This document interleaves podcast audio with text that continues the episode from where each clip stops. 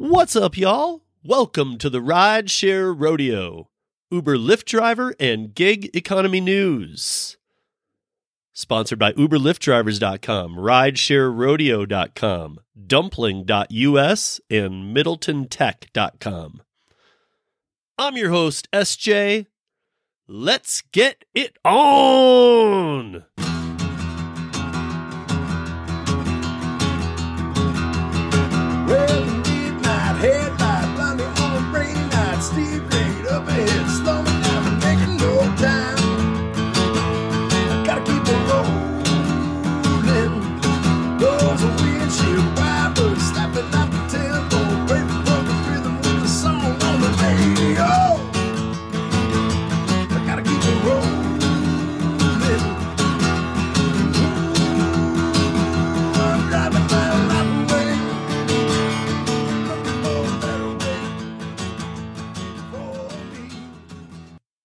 So, this week on the podcast, we are doing something a little bit different. I am, we are doing a uh, triple release podcast. It is Rideshare Rodeo, Gig Economy Podcast, and The Rideshare Guy. We are all releasing the same podcast uh, this week that we had a little bit of a roundtable last week. So, uh, just kind of talking about some 2022 stuff and, you know, maybe some not, you know, eh, predictions, but that was what we initially had said we were going to call it. But it was more just a discussion about where we're at and, uh, I guess predictions, kind of where we see things might go. But you know that I used to always, I, I, I always say that, you know, put it into in my opinion or whatever. And I, I think we said that throughout this. If not, we are definitely three podcasters, Harry Campbell, Jason Terry, and myself, who um, who live by that policy. You know, make sure it's an opinion and that uh, that your listeners know that. You know, so we're just we're just giving opinions, but um, you know, we're three of the people who have been uh, in the rideshare game for a long time and doing some podcasting as well for a while. But um, before I jump into that piece, I, I really want to just touch on two quick Uber stories. Okay, so over the weekend, The Intercept ran a story about Uber drivers' labor protections with Uber's CEO, Dara K. And a lot of videos and news articles followed after this that were definitely taking opinions. I mean, that's that's a fact. Um, uh, uh, opinions based on this article. Now, there is some to be read into it. However, um, when I saw these articles, I was like, "Uh oh, this is this sounds like you know uh, something bigger than I think did happened." Um, everybody seems to be putting out videos and content saying that you know that um, that you know Uber can afford employees and that this has been proven. This has been proven for a while, folks. Um, and they've been doing this over in the UK. I actually listened to the interview with Dara. I've listened to some of the videos I've seen, and uh, there's definitely some correct points in a lot of that stuff. However, um, mm, there's a there's really not. If you listen to what Dara was saying, he's not saying that that they're going to do you know their that their overall goal over time is to move to the employee model in fact you know he starts it off actually it's one of the interviews with Dara I'm not going to say I like it cuz I never do with him but and I'm always looking for the you know where's his angle on this? And to be honest this one was just kind of short and sweet. He he said that um you know they're going to be off- offering IC plus which basically around the world equates to um a version of of Prop 22. And he's also he also said in the interview however that you know the majority of drivers want to be independent contractors, which is true. And he didn't even use the percentage, which is you know California it was 85 plus want to be independent contractors and do not and want flex time and do not want to be an employee of this company. Um, that's kind of the sentiment in most places in the US, in most states, and even around the country, you still have most people wanting to be IC. Even where in like in Europe right now, they can't be. They have to be worker class. So um when he relates to that in the worker class, he he states in the video in Europe that like London that you know all of the gig companies are having to follow this model. So you know he will follow it or Uber will follow it as well. And you know they'll they'll follow it to the T as long as they need to. Well, you, you know what he didn't say is that they're fighting this right now. So you know all of the companies are doing a very very inflated version. I mean, you know whatever it's whatever's needed of Prop 22 over there to try and overturn that a little bit and still keep that worker class as an option. So what it's being referred to now is IC plus. Um, so you can have independent contractor or you can have IC plus. Now in here he also referred to Spain and how Spain has moved to the fleet employment model, which the fleet employment model is the same as the franchise, and we've talked about that. You know, the franchise model can work. Uber can just serve as a middleman and they could leave it up to franchise owners. Everybody in the, that area would become under under that model would become an employee. There would be no option to not be, um, and you would be hired, fired by each fleet owner, uh, manager, or each franchise owner or manager. So you you are just straight up going into a W two world in that, and everybody has to. There's no choice. The IC Plus model that he's talking about here is only in, in response to AB5. Prop 22 was in response to AB5, you know, and then Prop 22 is being challenged by the California Constitution. But Uber's already moving that proposition all around the country to try and get it to be pushed. I mean, they're trying to use it in New Hampshire right now against H1234. They're trying to use it in uh, to fight what's going on in New York, and they're even in New Jersey right now, and they're starting to in Washington, which is starting to build a case for this as well. So these states keep doing this, and Prop 22 will be the model for now. But just like AB5 had to have AB2257 to keep carving out people, and it destroyed so many lives outside of the gig economy. I mean, we talk about this all the time on here, and, uh, you know, I'm, I'm not going to get into that part today, but what I will say is that most people want to be independent contractors that work these platforms. They want to work multiple platforms, they want to do what they want. They don't want the little perks of a Prop 22 if it means that's under an employment type model. So if people are just thinking, well, he just said that you in the article that you can be flex and and you can just work from home and turn on and turn off when you want and have all these these perks. You didn't listen careful enough to the article because he was saying there will be independent contractor status for those of us that want, want to remain that. And there will be IC plus. And these are in places where there is no fleet or franchise, remember. So let's take Spain out of the equation, who's using fleet and franchise, because that'll be a, a unique thing of its own that we'll, we'll have eyes on and we'll be talking about a lot, I'm sure. But IC Plus is different. So if you can be an independent contractor or an independent contractor plus, which gets you some benefits, you know, maybe a, a floor payment, whatnot. Don't you think that that IC Plus comes with a loss of what you could earn as an IC. Um, I guarantee you the, it's to the company's benefit to have us as ICs. So I guarantee you the company loves the fact that 85%, 80 to 85% plus approximately prefer independent contractorship. Would Dara have said all of this if 50% or more of drivers wanted to be employees? No, not at all. This interview, this article would have never happened. So why did he say it? He said it because um, they are going to offer IC plus, but with that's going to come, you know, hits. Like maybe you're gonna you're gonna not make as much per mile. Maybe you're not gonna make as much per minute. Maybe you're gonna have to have a more updated car. Maybe you're gonna have to have an electric vehicle. There he didn't get into the ifs ands whys and, and hows of how this all will will wrap around. But what we do know in london is you know where he said yeah we'll follow it they're already starting a major fight over there to see if they can tap out the resources of the government to not have to do this. And you know again people like you know I, i'm reminded every day of the relationships uber and lyft and these other gig companies have but especially the ride shares with cities.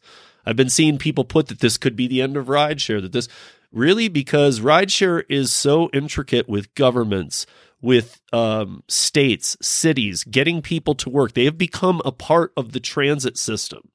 They are no longer like a backup to public transportation. They it's not public, it's not state run, all that, but they are public transportation people. I mean, this has become the new wave of of taking buses or taking trains and whatnot. This is the alternative, and it's being used more often than the old ways of, of public transportation. That's why Uber's doing electric vehicle bus testing and autonomous bus testing because cities have them doing it to see if they could take over the contract of running the buses. You know, I mean, this, again, it's not going to happen next year. It's not going to happen tomorrow, but it is going to happen. Things are going to start to get automated. And this is a perfect example of people jumping the gun a bit and saying, "Well, wait a minute. So I'm to I'm not to be or I'm to be an independent contractor or I'm not." Well, it sounds to me like you're to have an option, you know, and, and all this is always being worked out. And don't forget that, you know, Uber's always suing to tie things up in court to keep it from really becoming how it has to be until it's all sorted out. And at the same time that we all want to get very mad at Uber, and trust me, there's a lot of reasons to.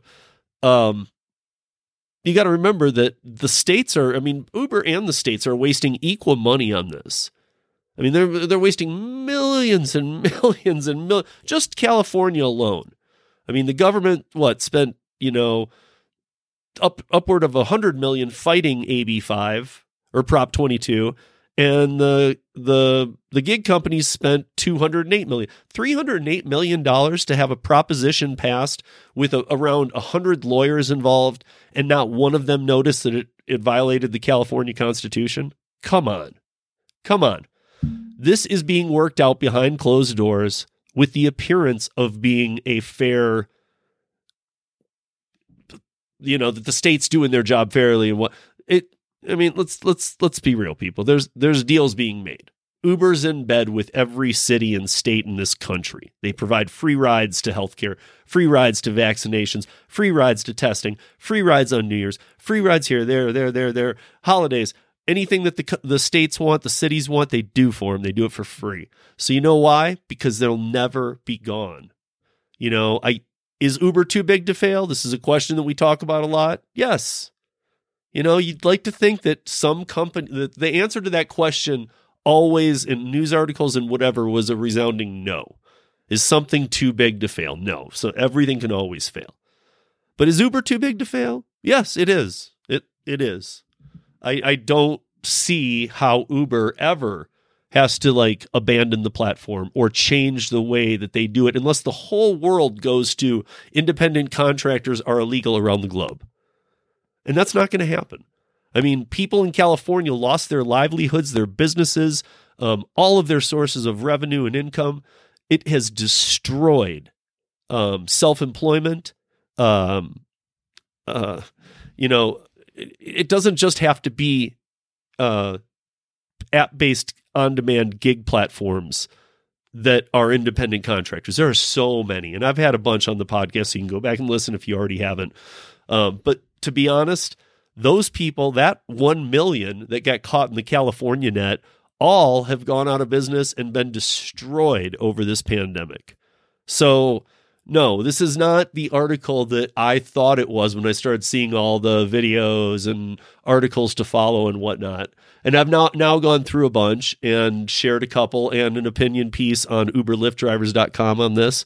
However, it's just not what it's not what people think yet. It's not this is the same thing I've I've known for I mean, there's no new information in this video and in this piece in the Intercept that I didn't I haven't known about the company for you know years. I'm not mm-hmm. kidding. It's we've known all of this. We've watched, and I, I talk about the EU all the time and where they've been. And some people used to not pay as much attention because they used to be like, "Well, that'll never come here." Well, we did watch it come here, so I mean, I knew that. You know, we we followed that. It was coming here. So it did, but it, it it's being manipulated all the time. And there's a lot of behind closed doors dealings going on because businesses support Uber.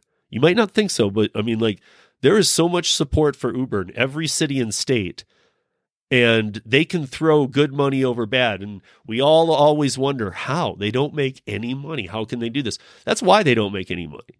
I mean, if you have to spend, I mean, they also do a bunch of other things that they just, you know, they even when they raised prices, they're still not in the in the in the profit yet, though. So it's it's a lot of things. It's that they have to pay these cities and states and give free rides away and do all this, that, and the other. And they're just, they're prob, you know, who knows? We've always said that that has to end at some time soon. It has to, or they'll go out of business. That's not how it works. They, you know, if they are the only worldwide, worldwide um, rideshare company. I know there's other ones, you know, like Didi and there's, uh, you know, Via and some, there's other ones that are out there that hit some countries or, you know, certain parts of the globe. But even they struggle. Uber is the only worldwide one. And it's not going anywhere, people. I mean, they have some of the dumbest ideas on earth and they try them, you know? And we were just talking recently about, you know, when they try like Elevate with eVTOL or they try autonomous or, you know, they try this, that, or the other. Why are they trying these? They're not. It, they're not like uber sustainable profitability things. So it's like, are they doing it because the technology, their technology is so much better than Alphabet's, Google's, Waymo's, Bolt, all those like amazing companies? No.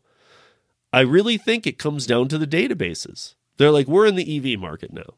We're in electric. We're in autonomous. Okay, we're like the last ranking technical crew for autonomous. We have no, we have no skin to add to the game. We've got, we've got nothing to add. We're just literally playing off yours, your moves, and creating our own division. What are you doing, Uber? Well, we happen to have a 58 million person database in the United States alone. Would you like to own that?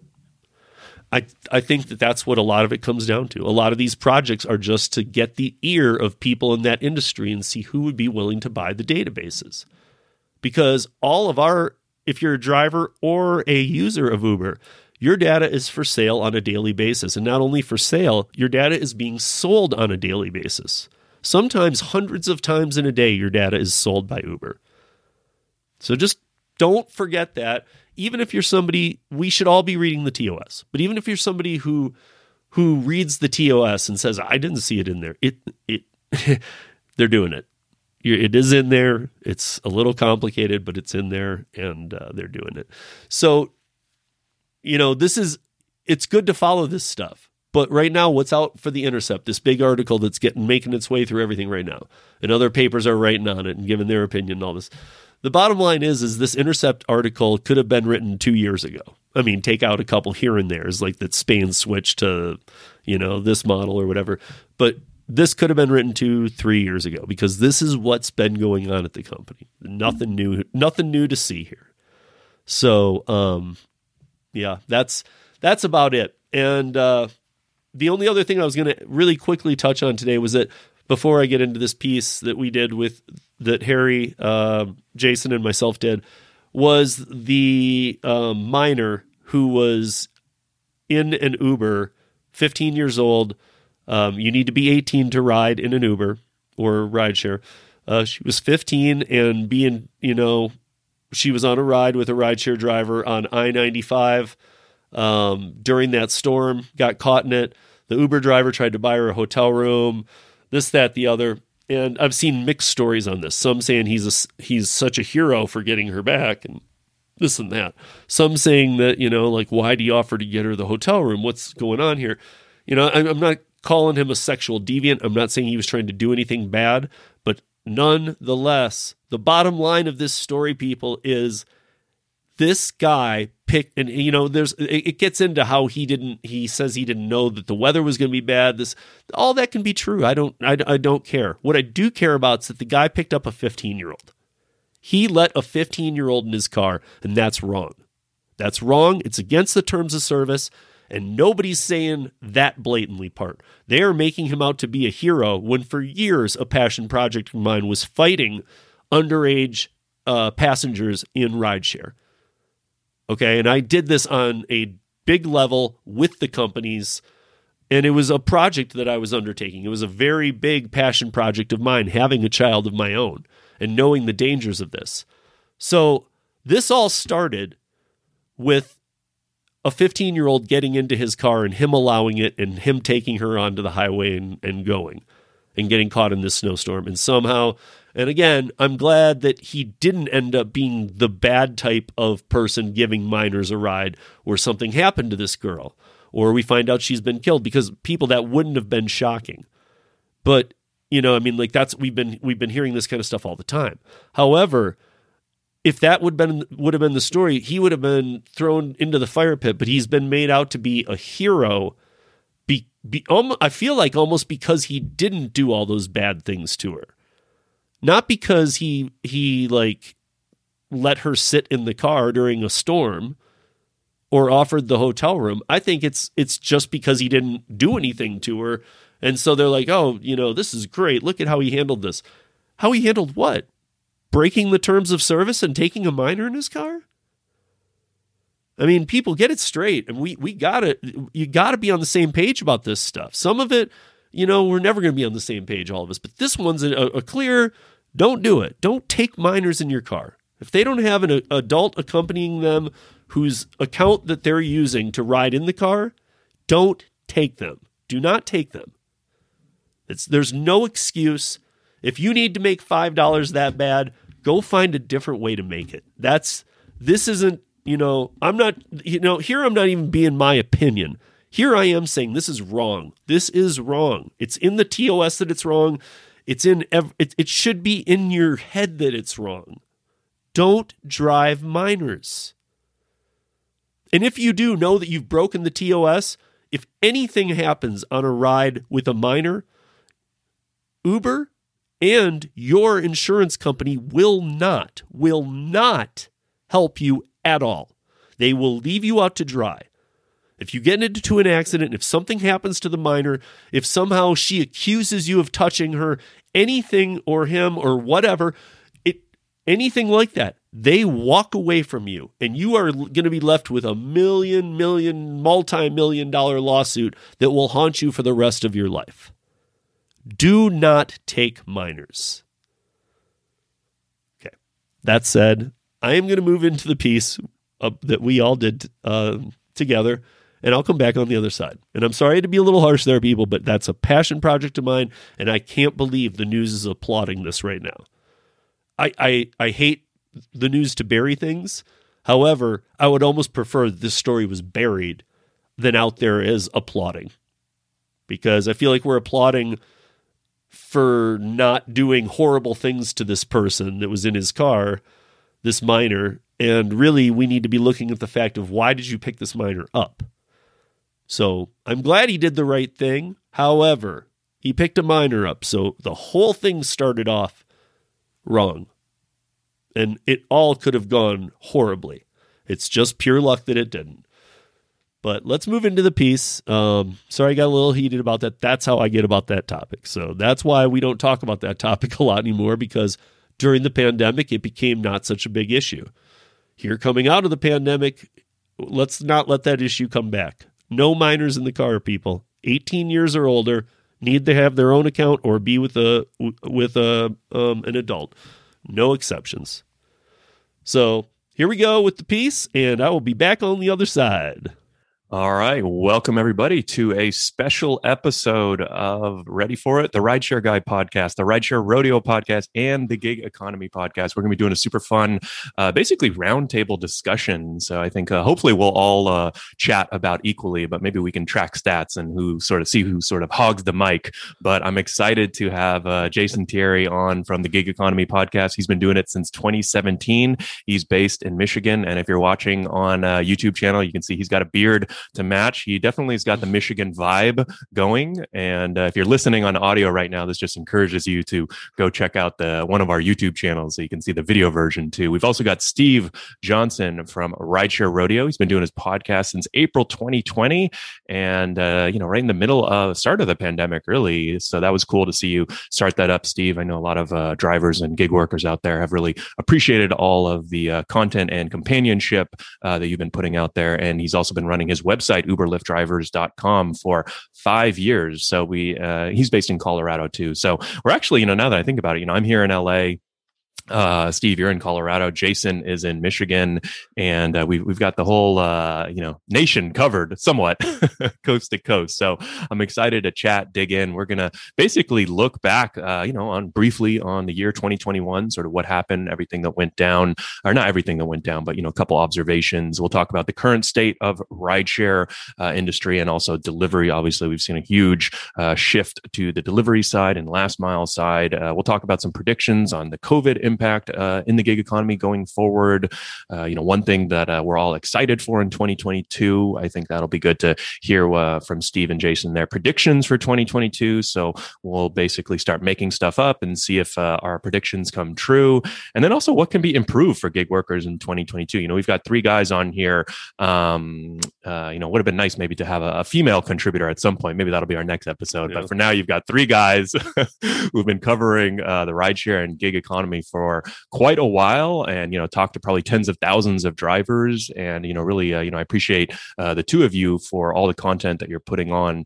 Um, so i'm going to take a break from talking now and just let each one of you do a, a little bit of a, a, more deep intro and sort of talk about yourself and your podcast um, and then we'll get into things. So uh, jason i'm looking at you if you want to uh, start and take the mic.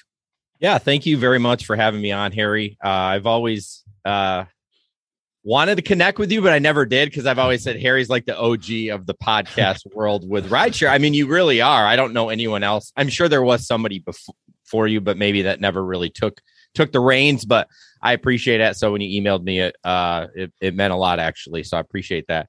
Um, yeah, I've been doing the podcast since 2017 and actually started out as GR Rideshare Adventures back when uh, it was just uh, Uber and Lyft. There was there was nothing else. Hmm. And then over time, we actually had to rebrand, right? Because rideshare, right before the pandemic, we rebranded to the gig economy podcast because it blew up, you know, with delivery and and those things like that. So um, we've had a couple of co-hosts that have come and gone. Just you know, you know how the gig working uh, working goes. It people come and go. Uh, me myself, I do gig work in the wintertime uh, from November to uh, March full time, and then I do lawn fertilization in the summer. So I don't do a ton of gig work in the summer months. But uh, yeah, so that's kind of who we are. Uh, yeah, we just recorded our hundredth episode. We've got more than a hundred, but a hundredth like live stream where we've uh, you know just had a wow. regular show. So um, that that was really fun. Steve was on there, bought us a bottle of booze. So if you listen to that episode towards the end, I'm getting a little. I had two glasses of whiskey, and it got a little sketch at the end. But nice, uh, nice. Well, we're we're recording this one in the morning, so I think at right. least uh, a couple of us uh, have coffee. And uh, Jason, hopefully you don't fall asleep because it's probably after lunch for you, and you know maybe a nap time. But uh, that, that's that's awesome to hear. Steve, uh, what about yourself with Rideshare Rodeo? Uh, yeah. So um Rideshare Rodeo started in uh, 2017, uh, 2019, April, uh, right at the pandemic. I was I'd looked at starting it a few months before, and I had a couple ideas, but then the pandemic hit, and then I was like, just going to put it all off. And then when the pandemic hit, the very first thing I did was start the podcast and do nothing that I meant the podcast to be, which was just helping people with PUA. Yeah. Who really needed it. Cause I mean, none of us understood it. Yeah. And I I wasn't one that needed it the whole time, you know, or needed to do that. But people from every state were so confused and the systems yeah. were all locked, you guys know. And um, so we just kind of I just kind of started that way and then just kind of morphed out of it. Mm-hmm. Um, Uber Lyft driver's been going five years now. You know, we've got 3,600 articles um, now, and uh, yeah, the timeline's just. It, sometimes when I go back on the timeline, it's crazy. From the day I the day I started was the right about a month before uh Dara was or Travis was had to leave the company. Mm. So it's really hectic, crazy times in the very yeah. beginning there. Um, but yeah, the podcast has been going great. Um, it's been a nice crossover with Uber Lyft drivers. Some of those people came over to the podcast. Some of the podcast people went over to there, and then just a few about six months ago, I started a YouTube channel, do a couple oh, live cool. streams here and there, and have met some of that community as well. So yeah, everything's going really good.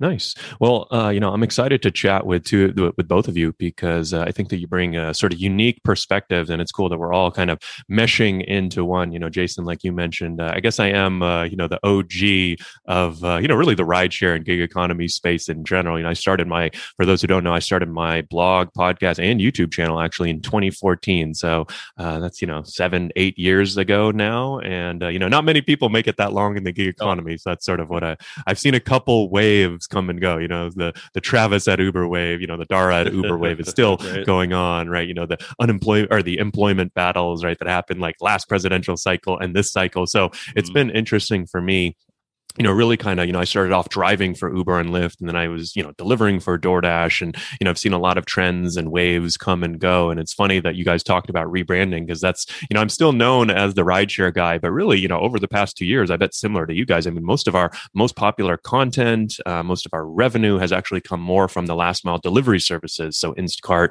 DoorDash, Postmates, Uber Eats, um, you know, and even lots of the other ones like Curri and, uh, you know, Point Pickup and all of these other Walmart, Spark, right? All of these other opportunities opportunities that are out there now, which I'm sure we'll talk about more on the podcast. So that's sort of uh, my story. And just a quick uh, thing about my podcast is that, you know, I actually started it because I kind of, you know, figured, hey, I'm driving for Uber and Lyft. There's other people driving for Uber and Lyft. Like, duh, should probably start a podcast so people could listen while they're while they're uh, driving.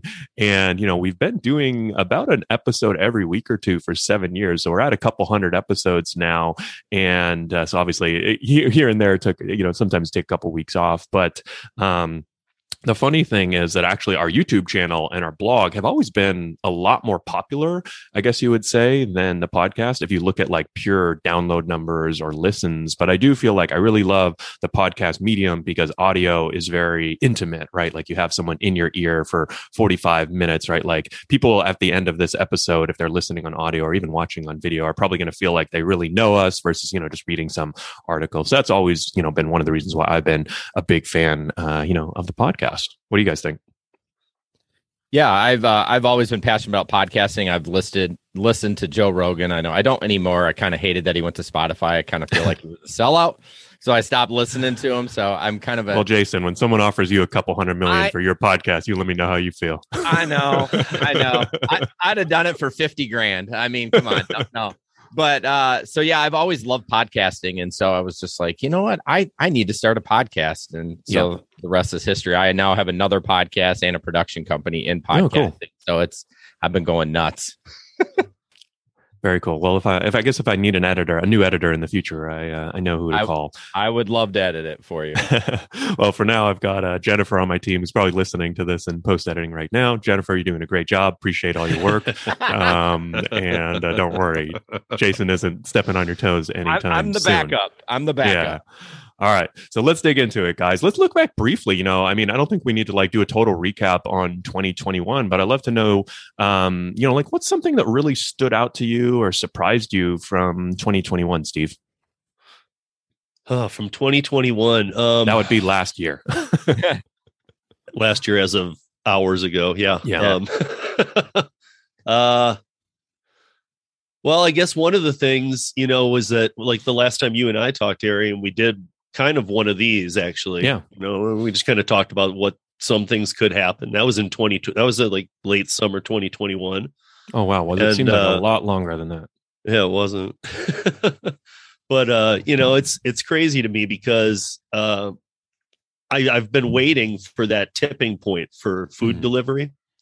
You know, like, okay, there's even when I had even when I was talking with um uh Sergio and I had him yeah. on. You know, it's like we were we were discussing like, you know, he was saying, well, the tipping point is here. And I I was thinking to myself, it is, but then it comes back and it's not. Like every time there's a little pop in the news about Omni, you know, Omni or the new COVID or this, that, and yeah. the other, it's like food delivery goes right back up.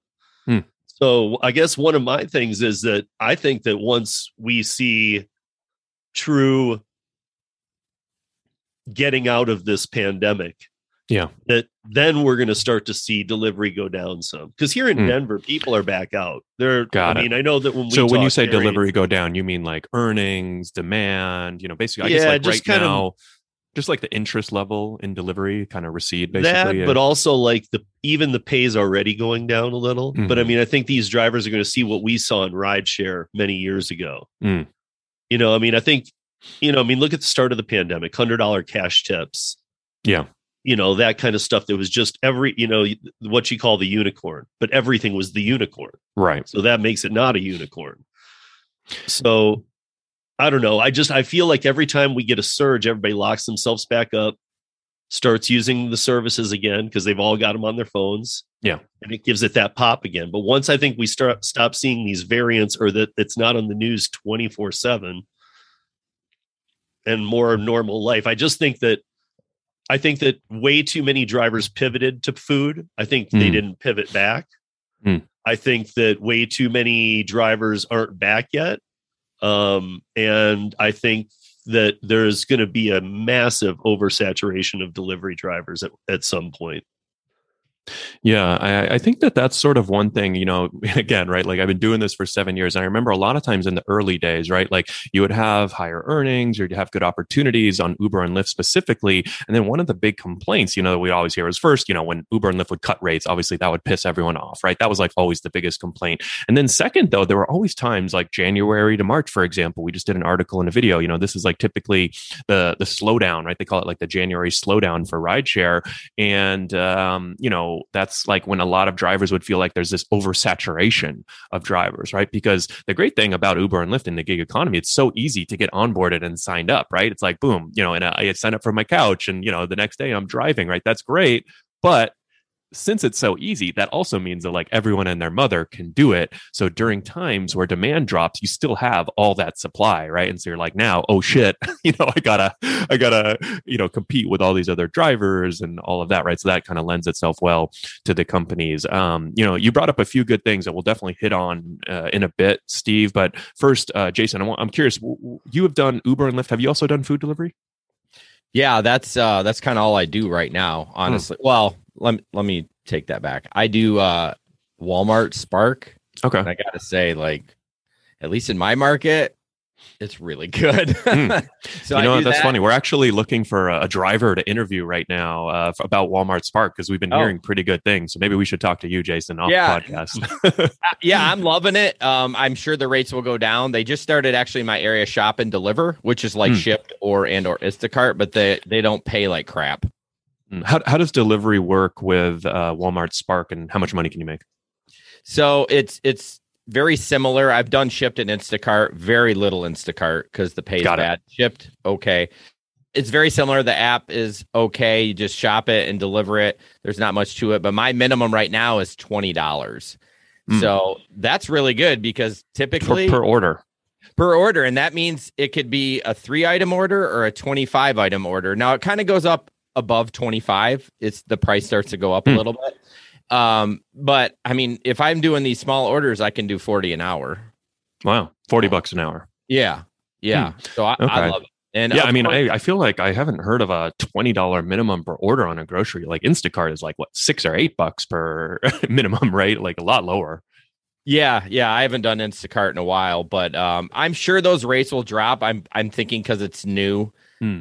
you know And you're also in Michigan, which um, you know, I mean, what's what city are you driving in Michigan? grand rapids Grand Rapids. So it's what like a medium sized city, not huge, but pretty Yeah. big, right? we got uh we're the second biggest city in michigan um, okay. other than Detroit. And there's I, I have probably access to about six or seven Walmarts. So Oh wow. Okay. So a lot of Walmarts. Um, and I mean the two things that stand out to me is like number one, if they're paying 20 minimum in Michigan, I imagine in other cities, you know, it might even like LA, San Francisco, Atlanta, right, might even be higher. And then number two, you brought up a really good point that I've seen over and over is like when these services are new, man, they pay a lot, right? It pays to like that's why I think it's so valuable if people are listening to podcasts and YouTube channels and like trying to figure out like what's the next best service. Cause this Walmart Spark it may not last forever, but you know, who knows what's going on at Walmart? And they may just be saying, like, hey, you know, our shareholders want to see, you know, I don't know, this type of growth with Walmart Sparks. Let's go ahead and, you know, pay crazy amounts. Like, who knows what's going on there? But it could be just, you know, that that what that means for you as a driver is that you've got really big earnings potential, you know, with Walmart Spark right now. And it may not last forever, but you know, well, while while the getting's good, you know, take advantage of it, right? I feel like every time I come back uh, from lawn care, there's a new app that's new that I that I focus on that season. Mhm. So I who knows? We we don't have GoPuff uh, by us. It's supposed to come. So maybe next year when I come back, that'll be booming. I don't know. Yeah. Steve, are there any uh, apps that you've seen, you know, in, in the past year, you know, that you're looking forward to, you know, I guess in 2022? Sorry, I'm, I'm going to struggle to keep it's like, okay, last year was 2021, this year was 2022. um, are there any apps that you sort of like saw emerge? You know, I mean, obviously we know the obvious ones, the rideshare, the delivery, the big guys, but are there any Yeah. other apps that you saw emerge that are kind of like, whoa, not a lot of like, I think Walmart Sparks is a perfect example. Are there any other like Walmart Sparks out there that you're keeping an eye on? Um, well, so recently I had a I had one uh pod podcast listener for, of a long time ask me why I've done the ride shares, why I've done over, you know, 25,000 rides, why I've done delivery, why I've done all these Curri, all these other ones, but I've never done de- de- food delivery like Hmm. or uh grocery delivery, I mean. Hmm. And they were like, you know, you talk about all these spaces and that you do them all, but you've never done these. So I was like, all right, enough. So I did a two week challenge of Shipt and Instacart just Oh, nice. The past about three weeks ago and just stopped it. And I learned a lot because I'd already heard all the negative stories about Instacart, but I'd also heard them about Shipt. And to be honest, I thought Shipt was a great, again, it's my market. Um, Yeah. Here in Denver, Shipt was great. It was great Hmm. to me. And Jason and I were talking last night, and he pointed out maybe it was the holidays, but some of it seemed holidays, but it also just seemed very busy. And I know that the Shipt customers pay a um like a is monthly or yearly Right. fee. They don't they you know it's not just And for the for those who don't know, what is Shipt? It's Target's delivery basically outfit. it's it's Targets, but it's also like uh Sprouts, um Hmm. uh Petco Oh, okay. It does like uh, Office Max. Like I, I took a ream of paper to somebody, a specialty paper from there, and made twenty two dollars to drive a mile and a half Wow. for one ream. Interesting. Yeah, And I, mean was that that's obviously a lot of money. um, so that's great for you. I mean, it, it's interesting that like I, I guess that's the other thing that I feel like I've learned over time, right? Like a lot of times you have to think about like what's the downside to trying out these services. Like I don't think you need to go and sign up for like 10 or 20, but you know, sort of keep an eye on like the things that I would look for. It's like, what are the new services popping up? Like Jason, you mentioned GoPuff, right? Like if GoPuff, you know, they're like a what 15, 20 billion dollar company. So I'm like, hmm, when they launch in my market, I should probably like sign up for their email list or keep an eye on them, right? And so that when they do launch, you know, I'm ready for, right? And a lot of times if they don't have a driver thing that you can sign up for, you can sign up as a customer to be notified when they launch in your market, right? So you can kind of take advantage of that when you see when you get that email like hey you can order from us in the future you know we're going to launch on this date it's like boom let me go to craigslist or find a way to sign up for them because you can get those bonuses and take advantage of that. Um, and then Shipt you know is another one like they're pretty big uh, service but it's cool that like they're paying you know they're not an uber or lyft a doordash an instacart right? But i mean sounds like you're you know probably at that time you know making more with them uh, than some of these other apps right? Well, But I it's like- also I also wonder how much of that money though, because I was I'm part of my money was great tips. Hmm. I mean, which is something we don't talk about much with m- many of these platforms because you might get tips some, but it's never great tips. That's Yeah. not a, a comment you make often. Yeah. Great tips. But you live you live kind of and Harry does too, kind of in a, a more not affluent, but it feels like there's more money in those areas. Like my side of town, everyone's Dutch, so like Yeah. no Dutch. I've never heard that before, Jason. It's like, oh yeah, my side of town is where the Dutch people live. yeah, really, it- Yeah. it's true. It's Well, you know what's really weird, Harry, is that I'm originally from Michigan too, and that just north of Jason is where we have our family cabin up in a little town called Kaleva, and hmm. that whole and that whole, the town's like population fifteen hundred, and that whole town is all Finnish Hmm. because my family's from Finland. Very cool. So Uh, Michigan gets a lot of that. I don't know what it Hmm. is. There's different Actually, like, yeah, little no, I, areas I know. of- I've seen yeah little pockets in Michigan. I think that there's like some. I, I saw that like I feel like African, you know, uh, immigrant communities. I've seen stories about that in Michigan. So that's that's pretty cool, pretty interesting. Um, I think they all uh, moved there because of the auto industry in the beginning. Hmm. And yeah, I'm sure know, that there's po- uh, post post World War II, because like a lot of my family members that are Finnish, Hmm. you know, signed up for to go into the military of the military of some sorts, and That's cool. Yeah, no, I'm sure there's some uh, historical reason. Um, but, you know, I want to stick on this rideshare versus uh, last mile delivery point for a second, because I think this is really interesting. You know, so we've talked about all these new services and, you know, okay, so we, I think we've given some good advice on, you know, keep an eye out on Walmart Spark and Shipt and try some of these, you know, look for the new ones like GoPuff that are going to be launching in your market. These are good earning opportunities. But what about rideshare? Because, you know, my original question, Steve, right, was, you know, looking back on 2021, what's one thing that stood out to you? And I guess my answer to my own question would be, man, like there's some pretty high earnings on Uber and Lyft, right? Like we've been, you know, so you had Sergio from who's one of our top contributors. He drives out here in LA and, you know, his nickname is Surge EO because he's always chasing the surge. Uh, I know, pretty pretty lame dad joke, but uh, you know, I mean, we've been posting pretty consistently the past few months about his earnings, and I mean, literally like screenshots every week. And this is in Oh, LA, yeah. you know, a top market. Average, uh, you know, I think Uber has said the average earnings in LA is around thirty to thirty four dollars an hour over the past, you know, six months or so, and obviously that goes up and down a little, but. Sergio has been consistently earning fifty to sixty dollars an hour, right? And so he's a good driver. He's I'd say he's probably one of the top one percent or five percent drivers. Like he really knows what he's doing. He's very aggressive about when and where he drives. You know, he does about twenty hours a week, so it's not you know nothing, right? But it's twenty hours a week and makes a thousand bucks plus every single week. We always post his screenshots, you know, because everyone's like, "Oh, I don't believe this," right? Like, dude, Yeah. come on. Um, and you know, he's in LA too. But I guess like my point is I think that if you really know what you're doing on Uber and Lyft over the past year, like, I don't know, is there anything that can beat Uber and Lyft if you know what you're doing? Yeah, I mean, like for Jason's market, I'm not sure. Like for mine, you know, Denver has really grown over the past few years. Um, we're at 800,000 people now here in the Denver metro, so that's getting pretty big. Mhm. Um, we're definitely getting a little overpopulated. Um, there's always been a rideshare need here. Um, you know, there, were- there were those months that nowhere in the in the country was there an, an, a rideshare need in the very Yeah. beginning.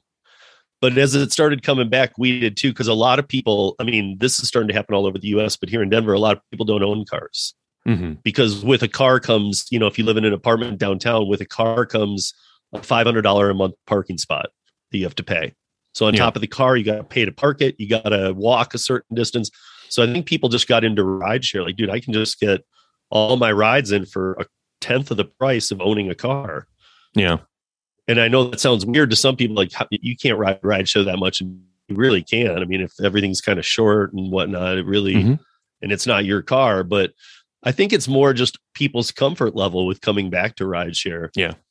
I well, mean, I mean, I think the thing that they've said, right, and especially if you've been looking at it from the customer side, demand has been sort of off the charts, right, and supply is somewhat limited, right, because like you said, Steve, a lot of people have stopped working, a lot of people took unemployment, a lot of people switched over to food delivery, a lot of people moved into their mom's basement, a lot of people started trading crypto, a lot of people are just like, "F this, I'm not going to work anymore," right? Um, right. there's a bunch of different reasons which i think you know both of you have talked about but uh, it does seem like i guess it, it does seem like you know if you really care about earning the most i think on average right there might be little pockets or little opportunities here and there but i would say on average i still feel pretty strongly that uber and lyft uh, pay the best.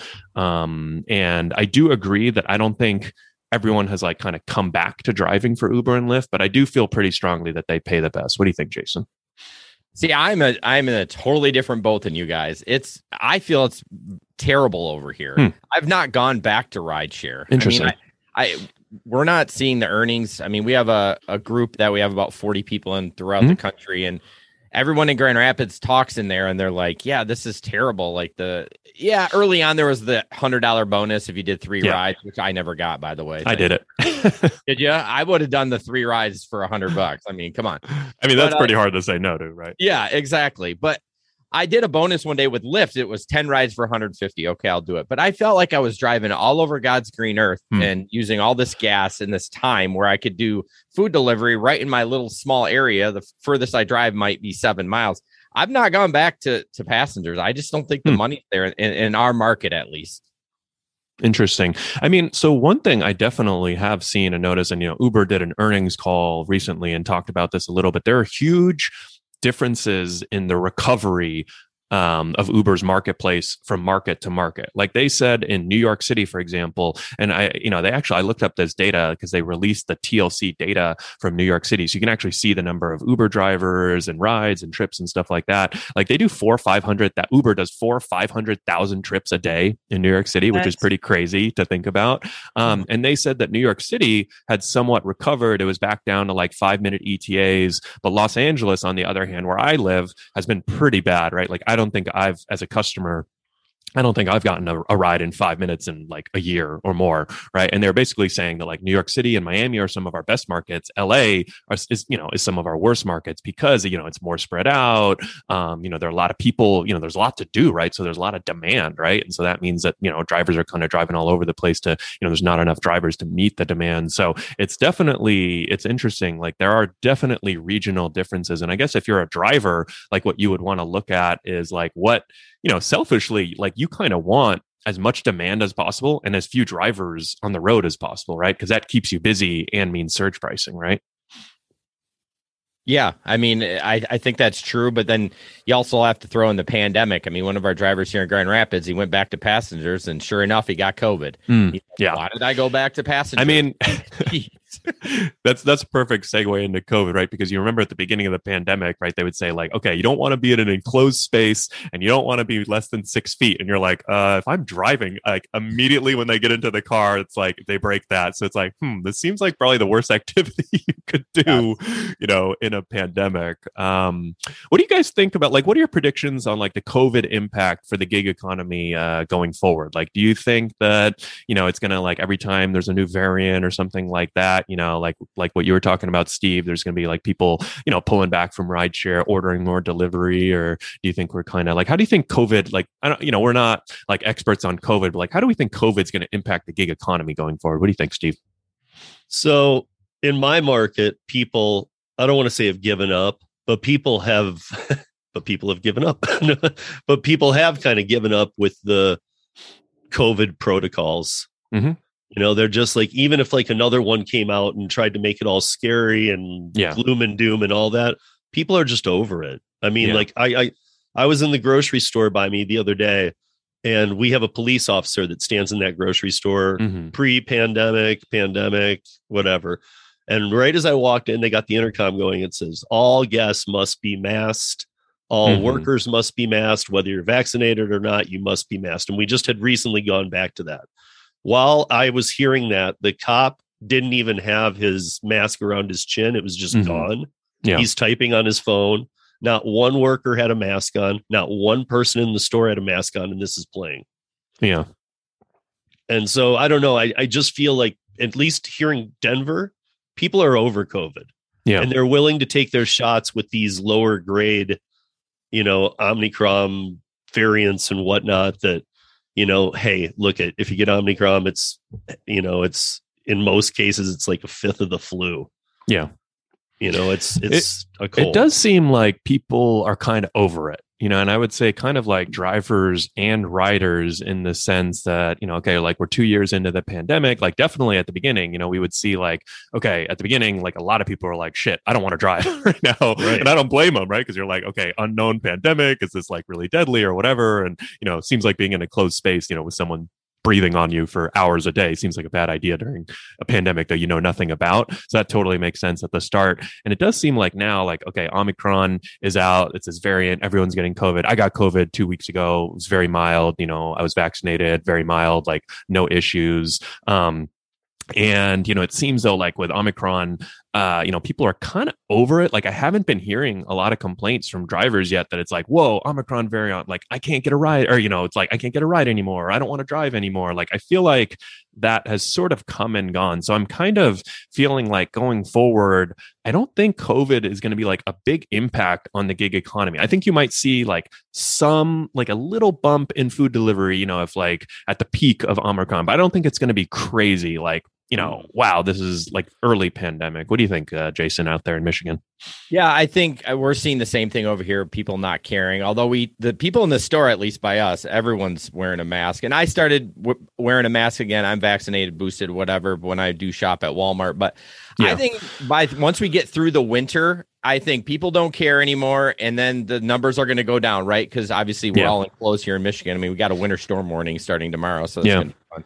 And I think rideshare will be back. I honestly think it'll once the summer hits, it's going to be back full, and and I I hope to get back to it if the money's there. I go where the money's at, Harry. Yeah. If the money is not in rideshare, I'm not going to do it again. Yeah. Well, that's actually interesting point. I mean, a lot. I do, I do feel like in general, you know, like the number one reason people work in the gig economy is money. You know, I think, and I don't know that that's exclusive to gig economy. I mean, every job, right? Like people, it's a job for a reason, right? Like you do a job because you need the money. Obviously, there's a ton of flexibility that comes with the gig economy, so that's like a nice number two, right? Like I would much rather do 40 hours a week at Uber than 40 hours a week at McDonald's if the earnings were the same, right? Right. Um, but uh, I do feel like do you think people write like I'm, I've been like one thing I was kind of wrong about in 2021 is that I thought once unemployment ended, you know, I thought that this worker shortage, you know, this driver shortage on rideshare would kind of go away, right? And I don't think that it's actually, I think it's still like, you know, I mean, you look at LA, right? Like you can still make 50, 60 bucks an hour. Sergio's out there still killing it, which means that frankly, like there, there's probably not enough drivers still, right? In a lot of cities, a lot of places. Um, I'm kind of surprised that more people haven't come back to rideshare. Uh, so that was like one thing I thought, like as unemployment expired, I didn't think it would be overnight. Like everyone would come back to driving for Uber and Lyft, but um, I did think like more people would come back to driving for Uber and Lyft. And that's kind of been one thing I've been wrong about. Uh, what do you guys think? Do you do you think though that a lot of people didn't go back to driving because they went to food delivery because they didn't want to deal with COVID? So, and I think it was a combination, right? Like I think it was definitely like pretty obvious, right? Like huge shift to food delivery during the pandemic, right? Because at the beginning of the pandemic, remember, food and grocery delivery were like off the charts. Demand was crazy, tips were crazy, and there, you know, no one wanted to drive, right? So if you wanted to make money during that time, you had to do food delivery, right? Um, Mhm. And then kind of like over the next year or two, uh, you know, I think a lot of people kind of like, like you were saying, Jason, right? They realize like, hey, it's kind of nice doing food delivery. I stay in my little area. You know, I never get like a 20 mile, you know, ride or like in LA, like a 50 mile ride to Orange County and then have to drive back empty. Um, you know, if I can make, you know, even comparable or even a little bit less, like, you know, I don't have to deal with people, no one puking in my car, right? Like, you know, I get someone for, you know, I can't deliver an order here and there and then I get a free burrito, you know, like there's some funny Yeah. benefits here and there, um, you know, of uh, delivery. But I guess like I always thought people were most motivated by like where you could earn the most. And I think you can earn the most on Uber and Lyft on average. Um, you know, not every city, like you said, Jason. Um, but I feel like maybe that's not as motivating as it used to be. You know, like it, before the pandemic, I feel like everyone kind of gravitated towards Uber and Lyft if they wanted to earn the most. And now, like, I don't, I'm not so sure. Yeah, I agree. When bef- pre-pandemic, I did almost exclusively rideshare. Uh, a little bit of Amazon Flex, uh, but yeah, it was exclusively. And then since the pandemic, I've probably done a total of 15 rides. So What do you think, Yeah. Steve? Well, so I'm going to go back to what you were saying about, um, you know, when you like when you and I talked last, Harry, like it was, uh, we both kind of agreed that you know when PUA ended, Yeah. we didn't think it was going to be that day, but we thought, well, it's going to have to shift back because a there's way too many in fo- people in food. It's died off a bit. And there's nobody in rideshare. The riders were going to be, they were already coming back before PUA was over. And then the the drivers didn't come back and you and I both thought they would. So I guess what I'm one of the biggest things I'm wondering about and this goes even beyond the gig economy is if you squirreled away some money somehow during the pandemic which doesn't even make a lot of sense but if you did and you're able to quit your job or you're able to not go back to rideshare what are all these people doing? Yeah. Well, So I do have a few theories. So this will be fun to chat about. I want to hear, I want to hear what you guys think about my theories. So at the start, I thought the two big reasons were shift to food delivery and PUA. Right. I mean, one thing that was actually pretty cool uh, in 2020, and you know, it sounds like uh, Steve, you had this you know sort of similar feeling, is that man, there were a lot of drivers and gig workers taking advantage of PUA. Right. And so it was kind of Mm-hmm. cool to be helping them, and it was you know it was challenging and complex to navigate. But obviously, when people got you know a thousand dollars or thousands of dollars of checks in the mail, they'd be very thankful to you, right? There was one video that we did on the EIDL, which was this one thousand dollar grant, and it ended up getting like hundreds of thousands of views on YouTube, and it's pretty cool. If you go look at the comments on that video, everyone's like, just got my $1,000 check deposited. Thanks so much, guys. Like, you know, it was kind of a cool feeling. Like, I wasn't the one giving them the money, but obviously we helped them or, you know, we, you know, walked them through the application process. So they're really thankful. And it was funny. A Washington Post article ended up coming out that said that Uber drivers, Uber and Lyft drivers were the number one recipient of that EIDL grant. so wow. they, you know, like the job selection that people put down for that EIDL grant, they like crunched all the numbers and Uber and Lyft drivers were the number one like category for EIDL. I mean, it was a thousand dollars grant, but still, you know, it's like, I don't know, hundreds of thousands of drivers or millions, you know, took advantage of that. And so that was pretty cool to see. But, um, you know, so I feel like the shift to food delivery and the PUA, um, you know, all of the unemployment, you know, that whole EIDL, PPP, all of that stuff, like really helped drivers, you know, not have to work through that period if they didn't want to, or if they got COVID or whatever it might be. And I feel like now it's sort of like the other things that people have done is you know some people have stuck with food delivery. Some like i wasn't joking. Like i honestly think like some people have moved back into their mom's basement and they're like hey like i don't need to work as much. Or i don't need to work as hard right? Um or like honestly like a lot of people are trading crypto. Like a lot of younger people i've noticed like i've met so many like 20 to 30 year olds that are just like and if you look at like crypto and stocks and basically every asset class last year like you could have been kind of a dumbass and just put money into any of these asset classes and made a lot of money because like the asset classes as a whole are up 10 20 30 or in like crypto's case like probably 50 to 100% so imagine you know you got like a few thousand dollars during the pandemic you've been investing in crypto this whole time like you're actually making money this whole time. Now obviously if the market starts doing poorly you're gonna be like oh crap i got to get back to uber and lyft. But you know on the whole like there are a lot of other you know kind of like opportunities or other things going on out there. And i feel like that's um, sort of what's happening I mean, I guess I don't have that attitude because I got a pretty good PPP loan because I Mhm. applied for it. You know, I, I worked a Yeah. lot. I still kept working. I put it in my Yeah. savings account. I mean, I don't understand people that would get something like that and be like, yeah, I'm not going to work anymore. I'm just going to sit home. But maybe there are people like that. I'm not. Oh, really i feel like most people are kind of like that Yeah, I, Like- I was gonna. s- I was gonna say, Jason. Though for you, though, you were already in your season of working outdoors, Right. and out, outdoors was a safer environment. Yeah, no, I guess you're right. During the yeah, I got my PPP loan late in the pandemic, so I mean things were back to you know normal anyways. But I still wouldn't do that. I mean, even No, I- no, but I'm but I'm just saying, like you felt good about going to work. Like a lot of people, if you're going to go back to Uber, you're sitting in a car. true. If you're if you go back to a store, you're you're sitting around other people. Like if you go back to work just as a cashier at Target, you're Yeah. around tons of Target employees. So Yeah, one catches fair. it, you're all going to catch it. Yeah, but I mean, Yeah. I'm not saying that that makes it right for those people or whatever, but to each his own scenario. I do know a lot of people who only did rideshare, and there and even if they wanted to continue, there was no rideshare to do. Yeah, but that's on them. We've talked about that on the podcast for years. You got to diversify yourself. You got to be ready to when one takes a dump or you get deactivated. You know, DoorDash is um, uh, um, famous for that. You got to be ready to pivot and go to another app. So Of I- I course, mean, and we and we we feel that way, but there are some drivers who are immigrants or things like that who really maybe don't have all those opportunities. true. And then Yeah. if you d- if you don't have a W two job, you can't collect unemployment. This was the first time in history that's happened. So Apparently, I'm a hard ass and Steve's a softy. no, because I Well- because I well I agree with you. I think that everybody should have a arsenal under their belt and be ready to pivot because you like you like you just said the one major word deactivate. Yeah. Deactivate is you better have something backed up because otherwise you're done that day.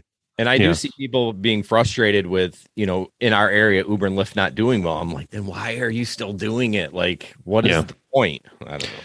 I mean, I think there's something there, Jason. I'd like to unravel it because, you know, we were sort of talking about like who who who's this on, right? Who's the responsibility here, right? And I do think that like a lot of people, you know, they get into the gig, right? We talked about earlier about how easy it is to get signed up and get started, right? So it's like imagine, but you're actually like signing up to run your own business, right? And I think that's the disconnect is people don't realize like, hey, I think I'm signing up to like work at Starbucks. They tell me when, they tell me where to work, what I have to do, right? That's not really the gig economy. And if you kind of do it that way, that's probably you know i wouldn't say it's the worst way to do it but there are much better ways to do it right? And so like in my courses and in my books that's kind of what we talk about. It's like boom you get signed up for uber pick one or the other and then diversify right? Sign up for an uber sign up for a lyft maybe add a food delivery service so that you know a if there's better earnings opportunities out there or b something beyond your control you get deactivated. I mean on twitter right now um right before I came on, driver messaged me and he said, "Oh, you know, I'm dealing with this. Uh, I think it was Uber or Uber Eats deactivation, and he, you know, I don't know. They were saying that they've been he'd been canceling too many orders or something like that. And I'm like, dude, sign up for DoorDash, sign up for Insta. You know what I mean? Like, you got to have all these in your. He, like, he was kind of acting like this was the end of the world, so it kind of made me think that he probably doesn't have a backup. And you know, once you get deactivated, it's like too late, right? right now you got to yeah. go sign up for another service or deal with. Like, we all have called Uber support, and we know that that's like banging your head against the wall, right? So, and that's kind of right. It's kind of like that's why I do like the gig economy. I think it's such great practice for running your own business, for running a real business. Um, so that's kind of why you know, like if, I if think they, the three of us, you know, we try to help people uh, navigate all that. If they treat it that way. Yeah, I think There's, a lot of people don't because they're only doing 10 hours a week, right? They're like, eh, yeah, I don't care. I'm only doing or or they just period don't they they yeah. sign up they work at a ton and and in the beginning like we all know the honeymoon period it's like you know you're getting all these orders you're like oh, i'm doing great and then it starts yeah. it slows down it's your business if it slows down you can't say uber did that just to get they because you know what they might have they might have given you i mean they shouldn't be according to the algorithm but they might have been making sure you're getting some good orders so you understand the feel and yeah. I mean, I would do that if I was a hiring manager. You know, I'd make it easy sure. for my new employees or yeah, new you'd, workers. You'd throw and, you know, them kind of, yeah, you know, throw them a bone here and there. Yeah, exactly. Or you give them some impression. easy rides to get it down and yeah. things like that. I mean, like, but then when they, you know, kind of pull that plug and and you're on your own, then it's like people are start pointing at the companies all the time, like, well, this, you know, and this and this. It's like, man, you, again, I think you missed the part that it's your business when you signed yeah. up. you so, you know, what's uh, one thing that you guys think can be improved for gig workers in 2022? I'll let you either focus on rideshare, delivery, or everyone in general. But you know, what's one thing you'd like to see, or one thing you know, um, you know, you could make it realistic or not realistic. But uh, you know, what's one thing that you'd like uh, improved or uh, you know, uh, seen uh, seen lot, something added for gig workers in 2022? Um, I think I just would like to see more loyalty from the companies for the mm. the drivers or the or that do whether it be rideshare or food delivery. I know they have the top dasher and blah blah blah. That's yeah. but that's not enough for me. Um, I just would like to see a little bit more loyalty and a little.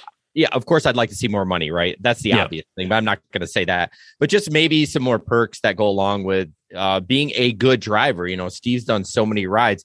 He got paid the same for someone signing up the next day, right? They yeah. got paid the same, but he is much more skillful. And I'm not saying, you know, give him the world, but maybe a little extra something. I don't know. I whatever it is, just yeah. some sort of more loyalty and rewards, I guess something basic. I, I, I like that. I mean, I will say that this is one thing that I've always felt the companies have done terrible job of. And if they're doing, you know, I guess the the bad about that is that it's kind of sucks for top drivers like Steve or you know Jay on my team who had done twenty five thousand trips and was a five star rated driver, and you know he got deactivated. I remember we did this big story because he got deactivated over a background check that was like a DMV error, right? And it was like totally not his fault and he like couldn't get back on uber and lyft or uber and it's like man you guys have like one of your top 1% drivers here and you're like screwing him over and pissing him off and it's like it just doesn't make sense. Like why can't he call into support and have priority support? You know what i mean? Like yeah. stuff like that and you know i think that there's a lot of easy wins for the companies but i think it comes down to if you're a top driver, you should be rewarded, um, you know, maybe financially, maybe with certain products, maybe with certain, you know, a free ride every month. You know, there's lots of stuff, free meal every month. There's lots of like small, a free jacket. You know what I mean? Like there's lots of like small stuff that I think they can do uh, for their top drivers. And I feel like, you know, to be honest, I think the companies like have, I don't think they're really prioritizing it right now, but I do think that that's like one big opportunity for them in the future. Yeah, we had we had Subway around here for like three months. I don't know if you had it in your market. That was great. Mhm. You got one free six inch sub and a drink. Yeah. uh, Yeah. I mean, Uber did like a free McDonald's coffee, uh, you know, uh, for a while. I mean, even like small stuff like that, right? Like just kind of like Yeah. adding a lot of that up. I think does over time. You know, it sort of shows the company, and like that's the thing. Like, it doesn't cost a lot of money for some of these. Like, it doesn't have to be like everyone wants more money. Okay, that's kind of like obvious, but like I think you know, I, I remember Lyft would give out this jacket after a thousand trips, right? Oh, And man, people love that jacket. Like it wasn't like a Patagonia or like a hundred dollar jacket or anything, but it just was like a nice, probably 30, 40, 50 dollar jacket, had a little Lyft logo. And like when I would go to Lyft driver events, like all the OG drivers would be rocking it. And like this jacket was probably so cheap for Lyft for like the amount of loyalty and brand awareness and like just good feelings all around that they got from it. Like it's hard.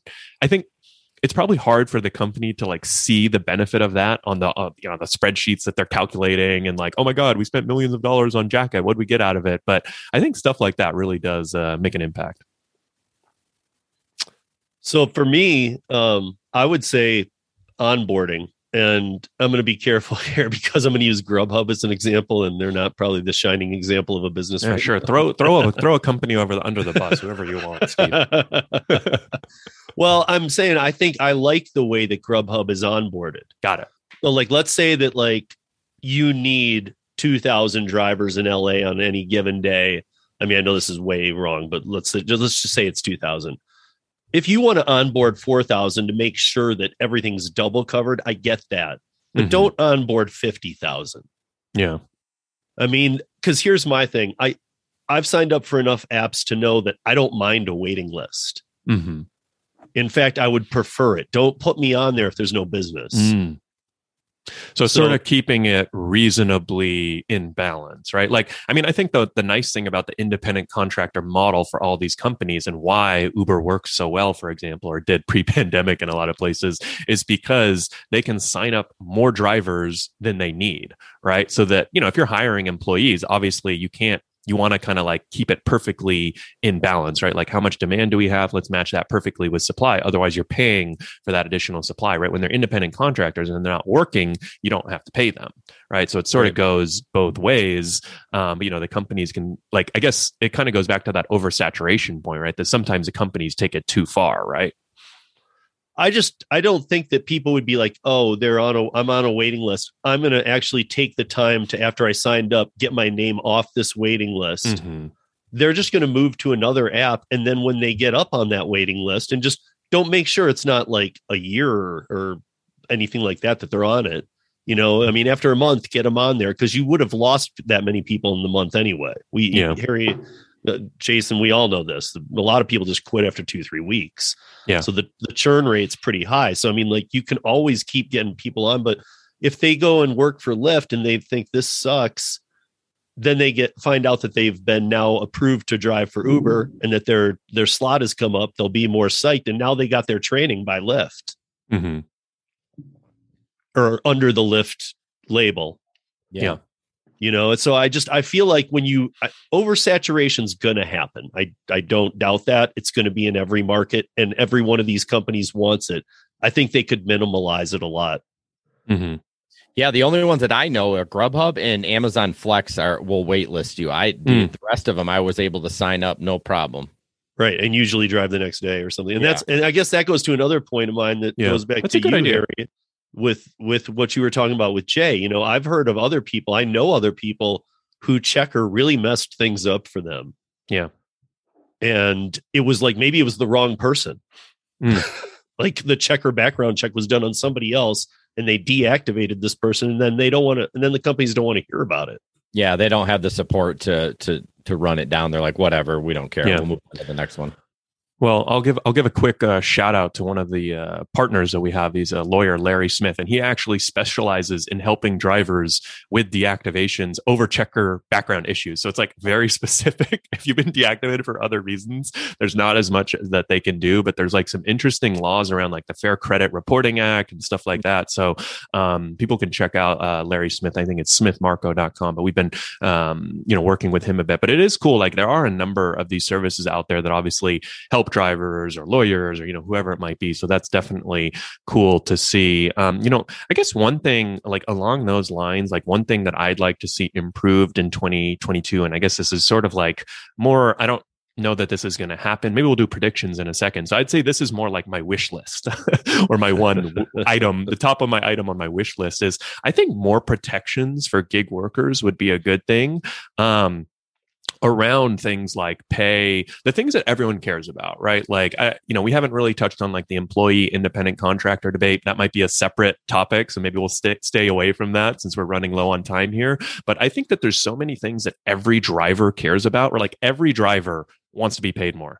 Every driver does not want to be unfairly deactivated, right? Like every driver is worried potentially about oversaturation, right? Like there's like five, you know, better customer support, right? Like there's a bunch of things, better loyalty programs, right? Like if you're a top driver, you should be rewarded, right? There's a bunch of things that like every driver cares about. And so I guess like that's what I would love to see, like either from third parties like Larry Smith, or, you know, we've been, um, you know, working, you know, there's lots of companies out there that I think you guys have covered, you know, like Solo. And, you know, I just connected you guys with the buckle guys, right? Like a new insurance product for gig delivery worker, right? There's all these comp- like third party, um, I guess you would call them like uh, third party companies working on new products and services for gig workers. And then there's also um, you know actually like cities doing stuff. So we just i really like the city of seattle. We just did a big podcast with them. And you know mm-hmm. they have a minimum pay for drivers. They have a driver deactivation uh, they call it a driver resolution center. So jason like you were just talking about um, you know if someone's unfairly deactivated uber and lyft in, if you're driving in the city of seattle for uber and lyft uber and lyft have to tell you why you were deactivated. They can't send you like a list of 11 reasons and say pick one you know here's why you were deactivated like they always do. And then you actually have the chance to like arbitrate that um, between like a, a neutral third party and um, you know so I, th- I, think like stuff like that is really cool. And then i guess the third group that could potentially you know add more protections for for drivers would be like the companies themselves. And this is sort of like the one i've got the least hope for. But you know like i do think over time the companies will do a better job of adding loyalty programs. Like uber and lyft and even doordash have dabbled in some of the loyalty programs but you know it's not super well thought out or robust. They've got a long ways to go. But i guess that would be kind of like the third group um, that could potentially you know add more more. So that's sort of like uh, what I would like to say. I think there's like a lot of protections and benefits for gig workers out there that like matter to everyone. And that's kind of like what's on my wish list for what could be improved, you know, going forward in 2022. Yeah, I think, you know, not getting into AB5 or any of that, I think you can still be an independent contractor, but still have those protections, right? I, yeah. I want to be stay an independent contractor, but we need a little bit of of help there in right. in especially with the deactivations. I yeah, like I, will be honest, I'm going to keep harping on the Seattle thing because I think it's really cool what they've done. They've kept all the drivers as independent, and they're kind of like a very progressive, like labor forward city. So you would kind of imagine that they might be more on like we should make everyone employees, but they've actually like gone the other route and said let's keep everyone independent contractors, but add like the things that kind of you know I think are really like a pay floor, right? So it's like not limiting your upside, right? But it's like hey, let's say that you know drivers can't earn less than this amount. Let's like they have a five or what did they have? They have a I, I think it's like a oh I don't want to I. I, th- I think it's like five or seven dollars or ten dollars minimum fare net to the drivers. Um, you know, so they've got like some cool wow. protections in there for Uber and Lyft drivers in the city of Seattle that aren't like crazy, like you know, let's completely flip the script, but it's just like some nice benefits here and there, basically. Are they able to be work whenever they want and everything? Yeah, just- exactly. Right. I mean, it's still like work whenever you want. It's still independent contractor. It's just, you know, riders have to pay a little bit more. There's like a per trip fee of, I think, 50 cents per fee, uh, 50 cents per trip now that the riders have to pay. And now hmm. drivers get that, um, you know, driver resolution center and a couple other benefits. So, Hmm, that, that, driver resolution center seems sounds like something that every city needs. I don't know if this, yeah. you know, I know that Super Solo cool. is, is, is getting ready to expand other cities right now. Yeah. Um, you know, I was just talking, I was just chatting with him about that. In fact, like a couple days ago, And uh, but I I think that the driver resolution center is key. I think every big city needs to every state should have one. And it should be in your big city and then start working them out a little bit more too. But you know, Yeah. almost like the almost like the green hub or the, you know, like Well, and I think that's what's so like. now just let's do these. Let's do something Yeah. important instead of hey, come here and get a free keychain. Yeah. Well, and that's the thing. That's where, like, I guess if you're optimistic about things, you could be like, wow, uh, you know, look at all. Well, so if you're pessimistic, it's like, look at all the shit that sucks, you know, driving for Uber and Lyft in the gig economy. And if you're more of an optimist, you're like, okay, here are all the things that, you know, suck or can be improved, right? Like, hey, there's all these opportunities. You know, the companies can do more loyalty, cities can add, um, you know, more, uh, you know, like benefits like a driver resolution center because I, I I said this in the podcast that I did with the city of Seattle team like it's kind of like dehumanizing in a way to like wake up one day and it's like Uber says you've been deactivated. We're Yeah. not going to tell you why. There's no one you can call. There's no one you can contact. Like you were making a thousand or two thousand dollars a week and now you got to go find something else right? Like obviously drivers should have a backup plan and they should be diversified but not everyone does that and I just feel like it's like kind of like a shitty thing to do and you know Uber and I'm, I'm not like counting you know, like I would love the companies to kind of like go and, you know, build all this out. Like, man, I would give so much credit to Uber or Lyft or DoorDash, like if they started their own driver resolution center or piloted some of this stuff. But that's where I'm kind of like, man, they're, they're, you know, I, I'm not, I'm not uh expecting too much from them this department. Well, then then it gets then it gets a little sticky though too because who's running the who's running the resol? Is it Uber, DoorDash? Yeah, but you got to give them. You got to give them the chance at least.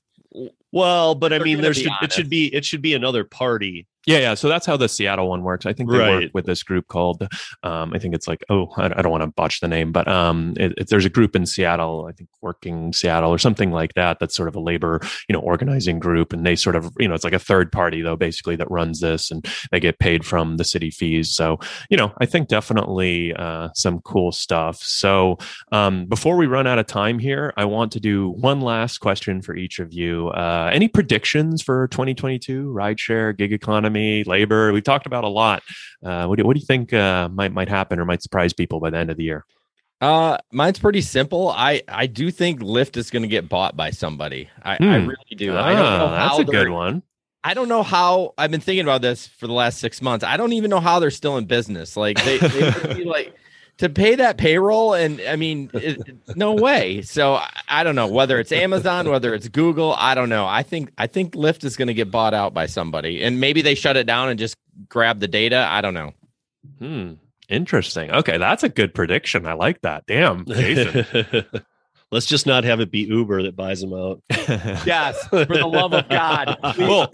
I think I think you're right, Jason. I mean, well, I don't know that you're right, but I think that's a good prediction. I don't know how likely it is to happen, but I think like I could easily see, you know, like an Apple who's working on autonomous vehicles. Like, okay, they buy Lyft because then they want that network to that mm-hmm. rideshare network to plug into their autonomous vehicles, or a Tesla that's worth, you know, what I don't know, trillion dollars, you know, hundreds of billions, whatever Tesla is worth, right? Like Apple, Amazon, right? Like, I mean, there are a lot of really, you know, wealthy companies out there that have made a lot of money during the pandemic. And kind of, I think the thing sometimes that gets forgotten about Lyft is that, like, you know, there's still like millions of rides happening every single day on rideshare, even though demand is down, maybe not as many people. Like before the pandemic, I think Uber was doing 8 million rides a day. So even if demand is like cut in half, 50%, they're still doing 4 million rides a day. And if Lyft is 25% of Uber, they're still, still doing a million rides a day. So it's kind of crazy Yeah. to think about the numbers sometimes. It's like, wow, I haven't done a Lyft ride, or I don't know anyone doing a Lyft ride. Man,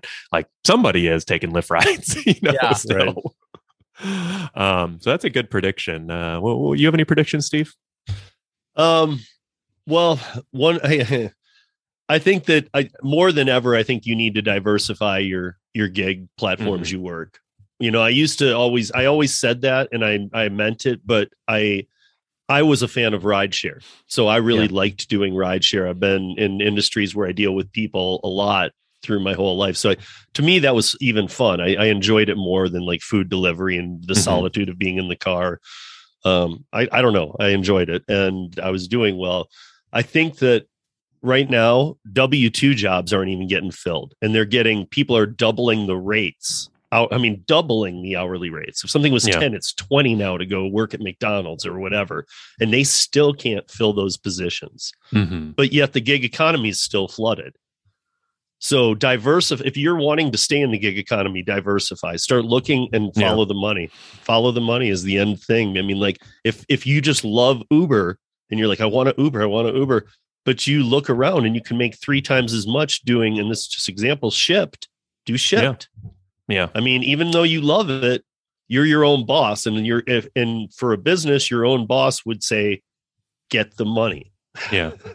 well, I think the nice, I mean, the thing I love, you know, and why still, you know, seven years later, like I'm still doing gig economy stuff is, you know, and covering it, right? Is because like the downside to trying new services is so low, right? Like people like, you know, do so much research and agonize about like a new service or who should I work for? Or who should I drive for? And I mean, it's important to do your due diligence, like spend an hour, spend a few hours, but like just go sign up, try it, do a shift or two, like watch a video or two. Like you can get a really high ROI by just a little bit amount of work. And it's so easy to try these services and you literally make money from day one, right? Like you can't lose money on any of these. Like I, you cannot lose money. I would, you know what I mean? Like I know people, you know, like you literally can't lose money right on any of these services right? Like you might sit there and lose time but you can't lose Right. money. You're going to get paid more than it costs to do these rides or do these trips. And so that's sort of the thing that i love and kind of my my whole you know, I'm happy to talk. You know, I think we've covered some good positives and negatives about the gig economy, right? Like, no job is perfect. Like, there's plenty of issues with gig economy and driving for Uber and Lyft and delivery services, like we talked about. But like, I definitely personally feel the positives outweigh the negatives. And I guess just my personal like take and like where how I've run my business is like anyone that wants to do gig economy work, I'm not going to necessarily make a judgment on whether it's good or bad for you. Like, if you want to do it though, I'm going to help you do it and make as much money as possible and you know have the best time that you can have.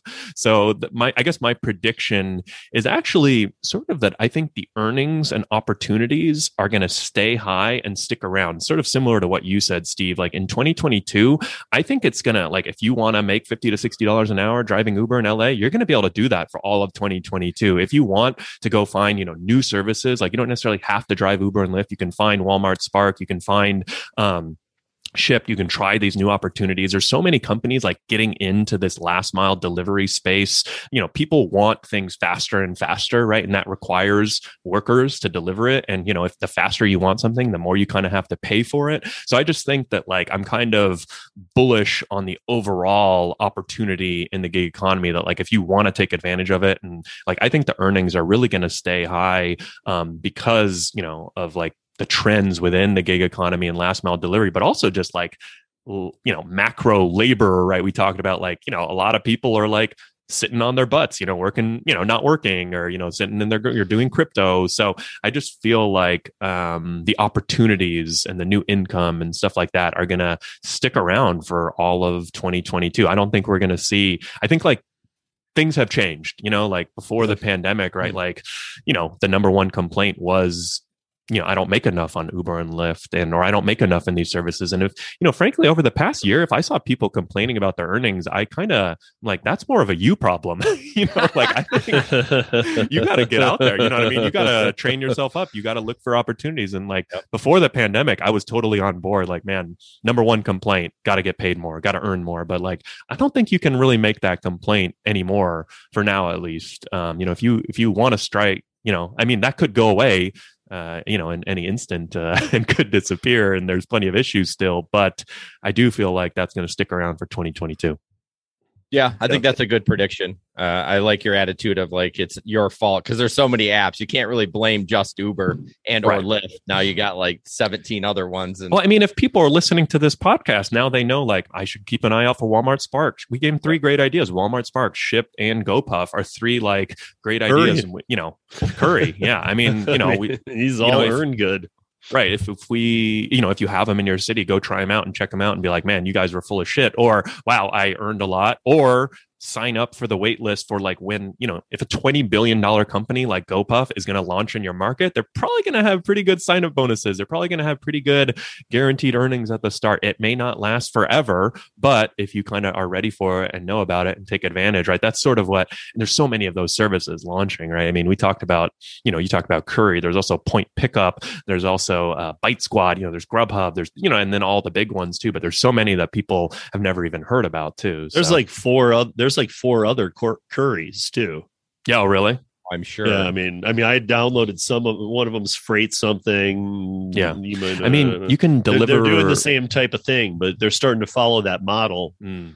You know, I mean, you can deliver alcohol in California and probably Colorado. I'm guessing weed delivery is pretty big, right? Like weed delivery in California, you're an employee and you get reimbursed for mileage uh, and you get tips. So it's like you can actually make pretty good money on some of these weed delivery services. So, yeah. uh, you know, there's so many uh, opportunities out there. So I definitely feel uh, like for gig workers, pretty uh, bullish. And I guess the thing I like is it's like for me personally more fun to talk about, you know, the exciting opportunities versus like, hey, you know, if Uber and Lyft cut rates, I'm happy to, uh, you know, take them to the grindstone. But I'd prefer to talk about like new and exciting opportunities. But you know, Well, you can't control always Harry, control Harry, that. do you, you remember when, like, around the time that you were starting this podcast, like Mhm. that, it was, it was underground dubbed the hustle.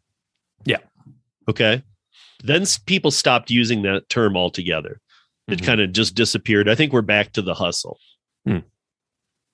I think that's the way I'd put it. Is that now you you got to hustle again? Don't just have Uber app and go. This is what I work. Yeah. If you're a gig employee or if you work the gig economy and you love Uber, that's great. But you know, just be ready. And and even if you're not signing up for them, look into them so you're ready. Whatever. Start looking Yeah. into some of these ones you've just been ignoring. for sure. You know, do so, do so, even if it's not signing up, just do some research because ask ask some other people because you might find out that you're making half of what they are in your market. Because like Harry Yeah. said, you know, like you know, you can make up to sixty in LA.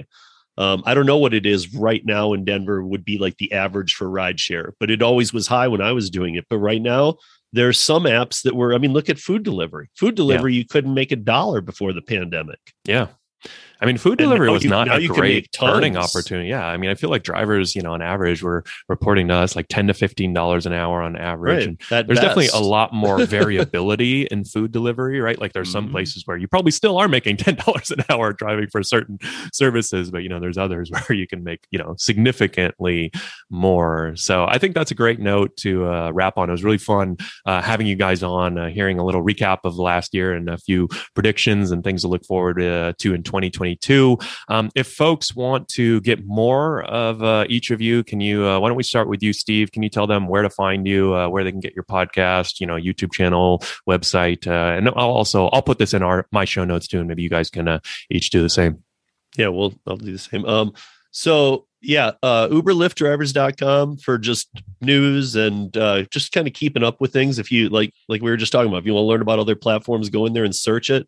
You know, search Grubhub. You'll come up with Yeah. a bunch of stuff on it and you'll you can do that. Um uh ridesharerodeo.com is the podcast, but we're on obviously like Harry and Jason, we're on every podcast platform. So any podcatcher we're on. Um, so you can listen wherever you want. And uh and then also um Jason and I have been doing a show on TNC Radio Live where they play your stuff, my stuff, and Jason. So it's weird the three of us are together today because they play our stuff in replay over there. And then Jason and I do a live radio show, a call in on Friday nights over there. So, you know, call in and have have fun with us. We we love talking to you and we'll just shoot the shoot the breeze with you. So Very cool, Jason. Yeah, mine's pretty easy. Just search the gig economy uh, podcast in your Google search bar and hit enter, and it's everything you need to know about it. So on YouTube or Very cool. where all the player apps and all that fun stuff. So it's pretty easy to find.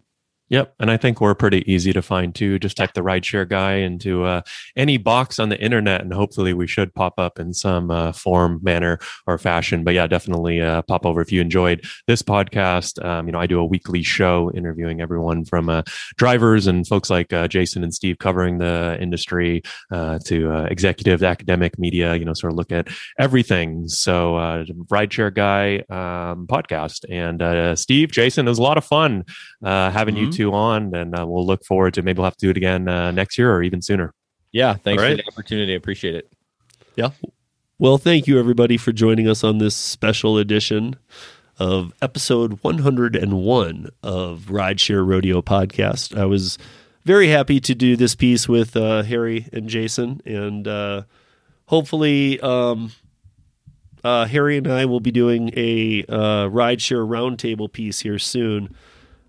Just kind of based around all the news that's coming out about Uber right now. It might even, you know, this one's the Rideshare Roundtable.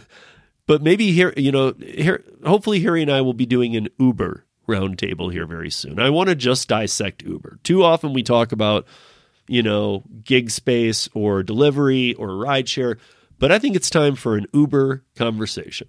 And I have some very real questions.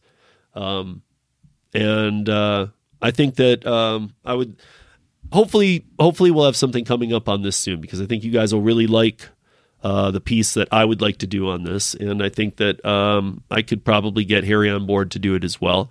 And uh, sometimes when we get together, a lot of uh, you know we we go a little bit stray of our normal podcasting methods. So it's uh, or the way we go about crafting our podcasts and whatnot. So um, it's an important piece. There's a lot going on with Uber, but uh, once again ran a little over. Uh, sorry guys, still trimming it back. But uh, we will be back here next week as always. Um, Thursday on Rodeo Live YouTube, I have Dash or Pass Faith, and we will be talking about some of the legislation going on in a live stream on YouTube. That is 6 p.m. Pacific time, uh, 9 p.m. Eastern time. Also, Friday, Rideshare Nation is back on TNCRadio.live. That is where Jason and Jason Thierry and myself host a call-in show on a truckers radio network. So give that a try as well. TNC Live, TNCRadio.live. And that is also at 5 p.m., 4 p.m. Pacific, 7 p.m. Eastern, runs for two hours. Music, talk, chat, gig, whatever. Call in. Guys, go out there and spend some good into this crazy world. And we'll see you back here next week on Rodeo.